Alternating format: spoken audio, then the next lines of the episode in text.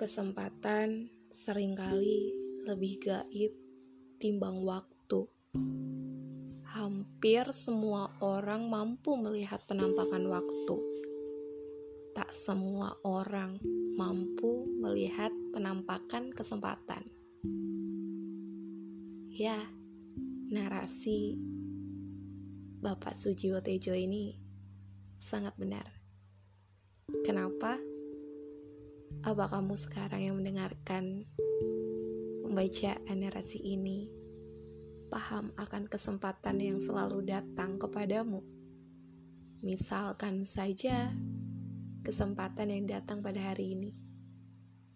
Apakah kalian udah ambil atau kalian lewatkan begitu saja? Ingat kawan, kesempatan itu tidak datang dua kali